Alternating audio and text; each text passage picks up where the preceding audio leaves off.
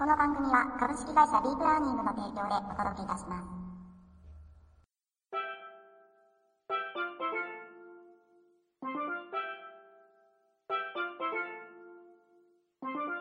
皆さんこんにちは。雑ワニャンライフ第264回目の配信をお届けしてまいりたいと思います。本日お送りいたしますのも私、明け沢でございます。どうぞ最後までお付き合いくださいませ。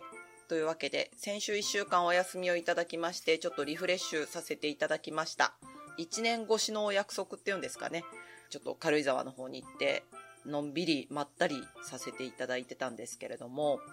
うんと、その前々日かな？え地震がありまして、どうなることかと思ったんですけれども、まあね、被害に遭われた方、まだまだね、ご苦労されてるっていう方もいらっしゃるようなんで、ね、また地震が、余震がね、続いてとかっていうようだと、お気持ちも休まらないとは思うんですけれども、十分ね、お体注意していただきたいと思います。心からお見舞いを申し上げる所存なんですけれども、ねなんかこういう、ね、ブロック塀の問題もそうでしたけど、ねもうなんかもう言葉が出てこない感じなんですが、今回は届けをしていくにあたって、ちょっと猫ちゃんがメインの回になるのかなっていう感じがします。早速なんですけれども、こちらをお届けしていきたいと思います。ライブドアニュースさんからお題をお借りいたしまして、大阪の地震で飼い猫の脱走相次ぐ。自宅周辺にいることが多い。落ち着いてペットの名前を呼んでと専門家をご紹介させていただきます。6月18日に大阪府北部で発生した地震の影響でペットの猫がパニックになり脱走してしまったという投稿が相次いでいる。ツイッターには網戸を破って猫が2匹脱走しました。地震で猫がいなくなりましたといった書き込みが多数寄せられた。猫を探し出すためにはどうすればよいのだろうか。迷子になったセットの捜索を専門に行うペットレスキュー、過去神奈川県の担当者は、家を飛び出してしまっても自宅の周辺にいることが多い。落ち着いて呼びかけてと話す。動揺していると猫は飼い主の様子がおかしいと感じ出てきてくれない。地震などが発生すると動物たちは危険を敏感に察知し身を潜めて安全を確保しようとします。猫によってはいなくなってしまったと思っても実は家の中にいて押し入れに隠れていたり普段は入らないような狭い隙間に入っていることもありますまずは家の中をくまなく探してみる必要がありそうだ。もし外に出てしまっていたとしても周辺にいることが多いそう。家を飛び出してしまっている場合軒下の奥の方や排水溝物置の中など自宅の周辺にいることが多いです。その場合は飼い主が名前を呼びかけることが大切です。ただし、猫は耳が良く、飼い主の方が地震で動揺し、それが声色に現れてしまうと、飼い主の様子がおかしいと感じ、出てきてくれません。飼い主の方が落ち着くことが大切です。ということなんですね。まあ、ここでちょっと一段落というか、一区切りして、えー、お話をしていきたいなと思います。猫ちゃんね、前回の時に、ご紹介した方なのかな？テレビで見たんですけど猫ちゃんをペットを探すっていう専門の探偵さんがいらっしゃるという方なんですけれどもその方とは違うのかな？どうなのかな？まあ、東北の震災の時とかも動物たちがっていう話が本当に多くありました。で、今回の地震の時にもこうやって猫ちゃんがいなくなってしまったとか、ワンちゃんの話どうなんだろう出てきてるんですかね。まあなかなか情報がというか私も認識が浅い部分があってあれなんですけれども、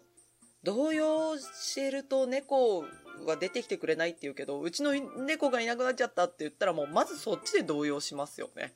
だからそれを落ち着くように自分自身に本当にしなければいけない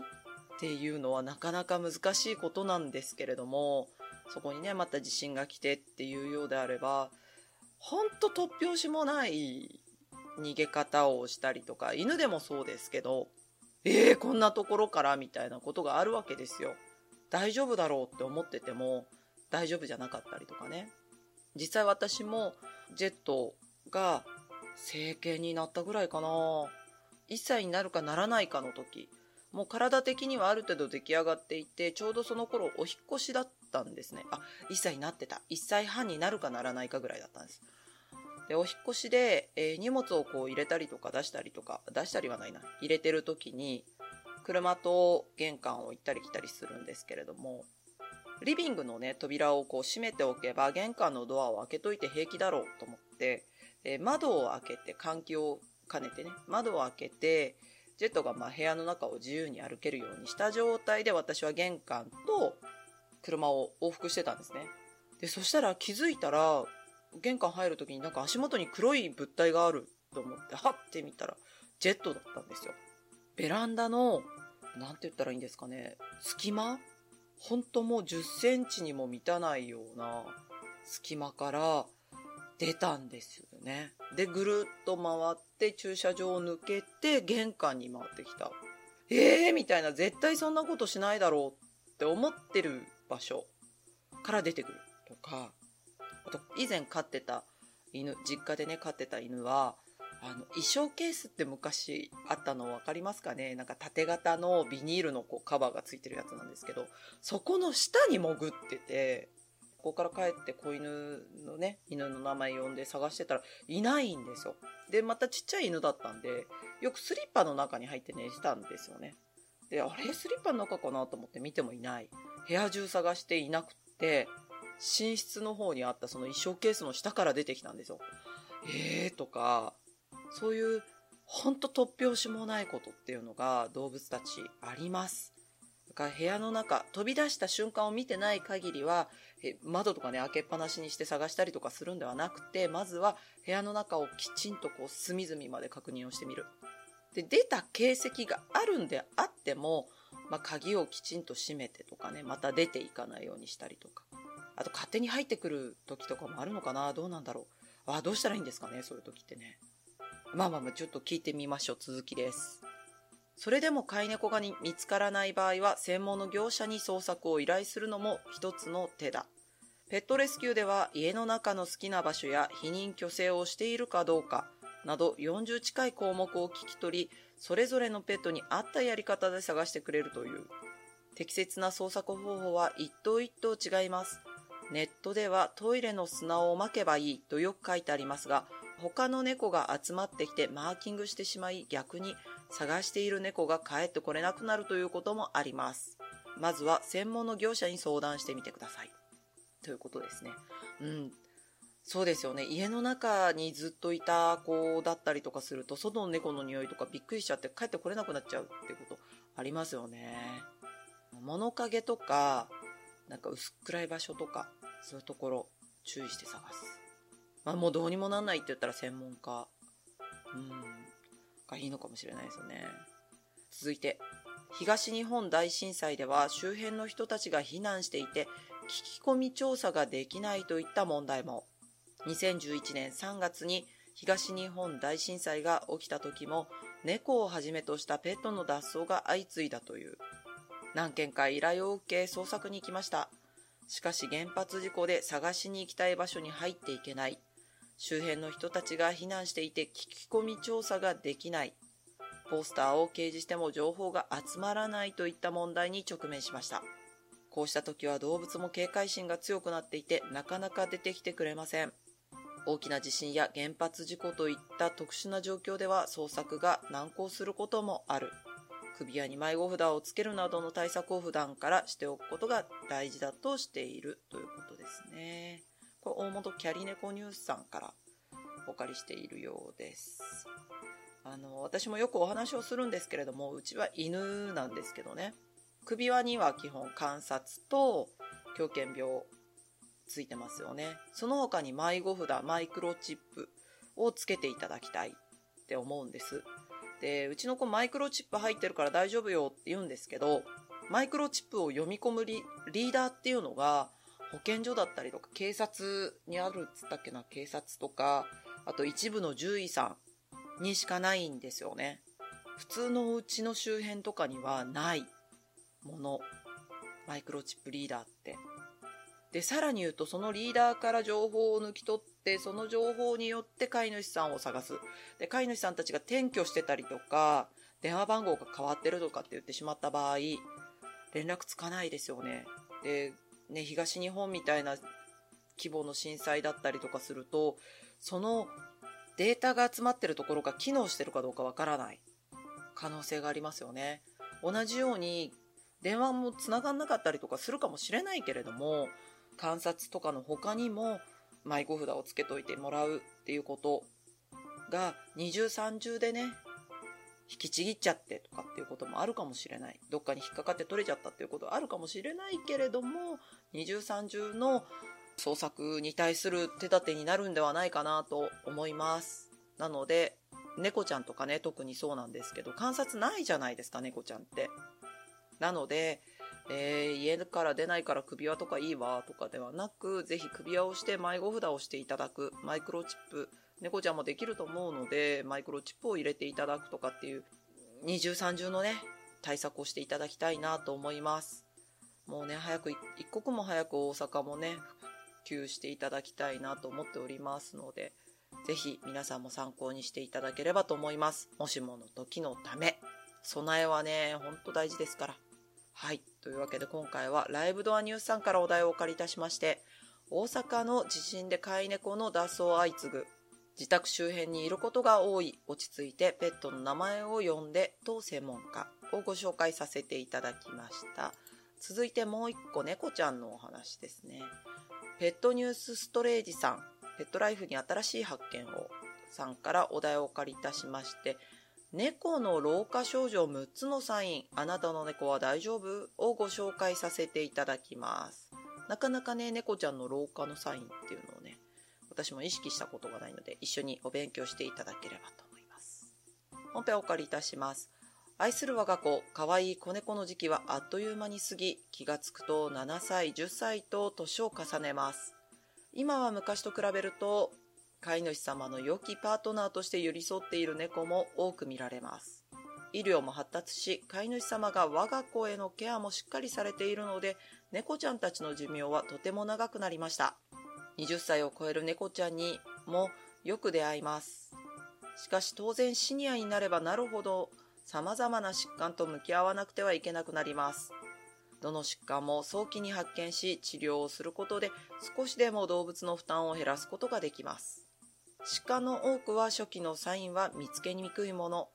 小さなサインを見逃さないことで大好きな我が子とできるだけ長く幸せに一緒に暮らせますように。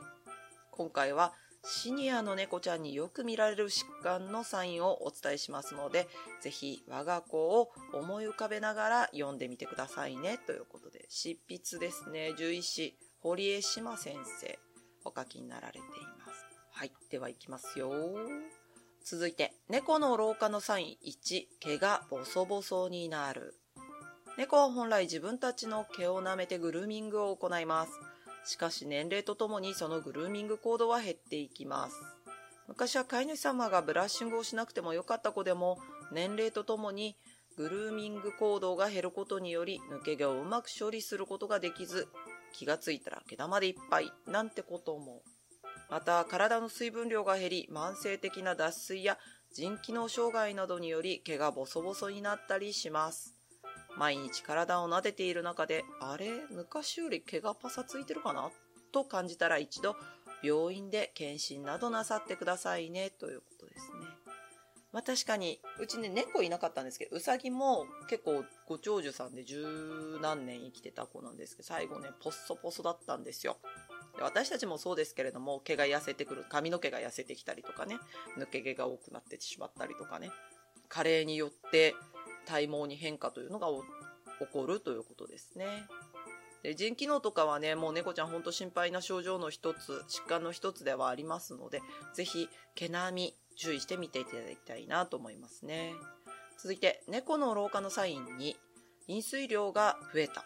昔と比べてお水を飲む量が増えた。もしくはおしっこの量が増えた。なんてことはありませんか？シニア猫の代表的疾患として慢性腎機能障害、甲状腺機能亢進症、糖尿病といった疾患があります。いずれもお水を飲む量が増え、尿量も増加します。今はどの疾患においても治療法が多様にあり、早期に治療を行うことで、猫ちゃんたちの生活の質が高く維持できることが分かっています。水を飲む姿が以前よりも頻繁に見られるようなら、病院で受診なさってくださいねということですね。はい。もしね、まあ、多頭だとなかなか難しいかもしれませんけれども、一頭一頭ね、お部屋が分かれているとか、お水飲み場がきちんと決まっているというのであれば、えー、毎日この分のお水を入れました。毎回ね、どのぐらい減りましたっていうのも確認のサインになるのかなと思います。あと、ペットボトルでこう足していくとかっていうのね。ああいうのでも、あれなんか減りが早いなとか分かるようにメモリを振ってみたりとかね、するのもいいのかもしれませんね。はい。続いて、猫の老化のサイン3。フードを食べるとき顔を傾ける。かっこ食べにくそうとありますね。なんとなく口が匂う。それが飼い主様が最初に気づくサインかもしれません。ワンちゃんと比較すると猫ちゃんの歯磨きを毎日行っている飼い主様はぐっと減少します。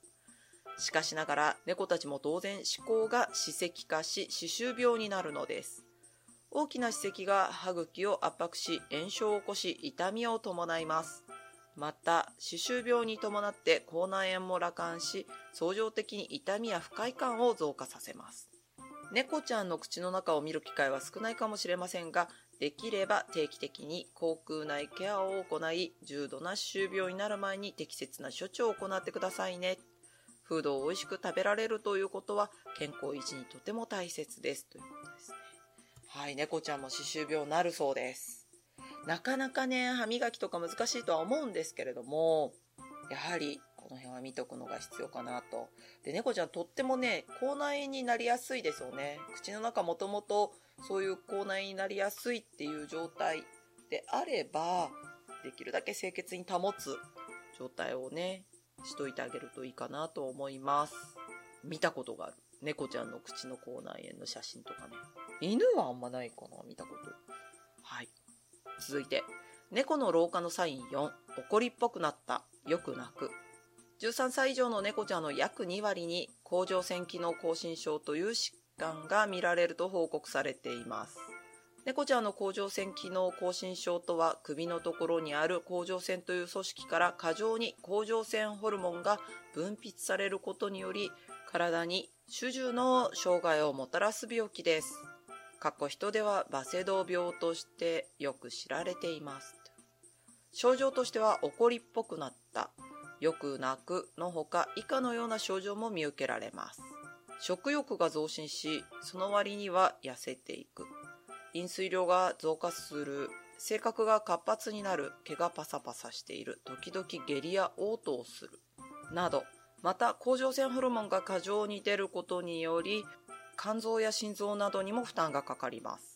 血液検査で診断可能ですので10歳を超えたらなるべく定期的に検査を行い様々な全身症状が出る前に治療をなさってくださいねということですね。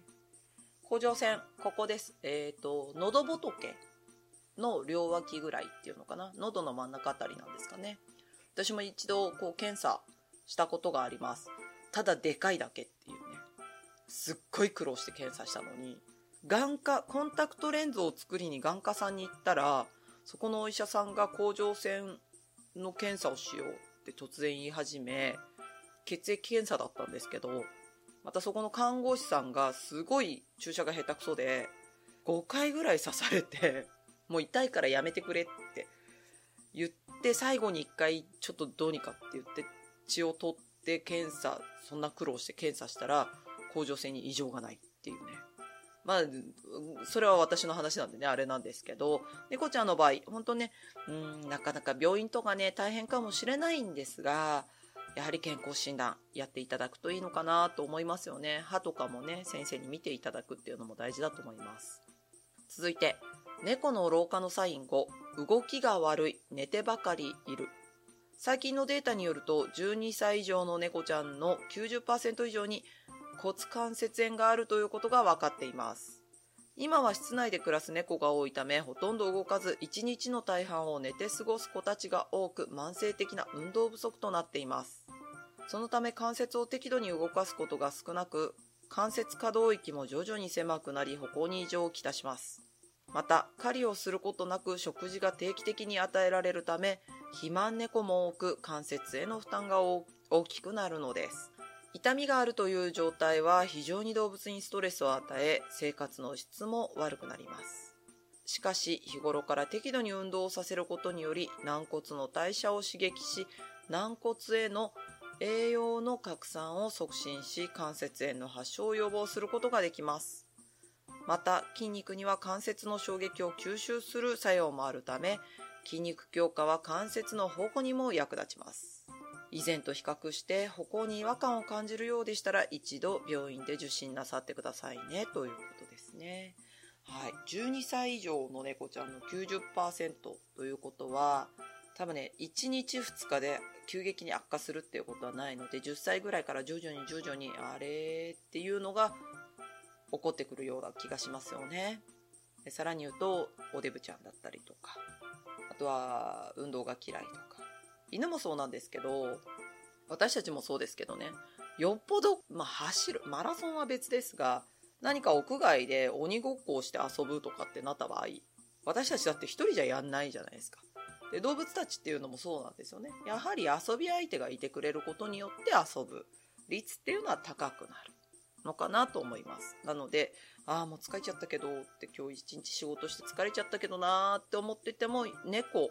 の運動のため遊んであげるっていうのは必要なのかなっていう気はしますよね。うん。あとは病院。なんせ健康診断ってことですね。続いて、猫の老化のサイン6、痩せてきた。シニアになると当然若い時と比較すると筋肉が落ち、なんとなく骨張ってくるのは自然の流れ。しかし極端に痩せてきた、もしくは食べているのにどんどん痩せてきたという場合には大きな問題が隠れている可能性があります。代表的な疾患が糖尿病、甲状腺機能亢進症、腫瘍です。これらの疾患は食べているのに痩せてしまうことが多く、食べているがゆえに飼い主様には見落とされてしまうことがあります。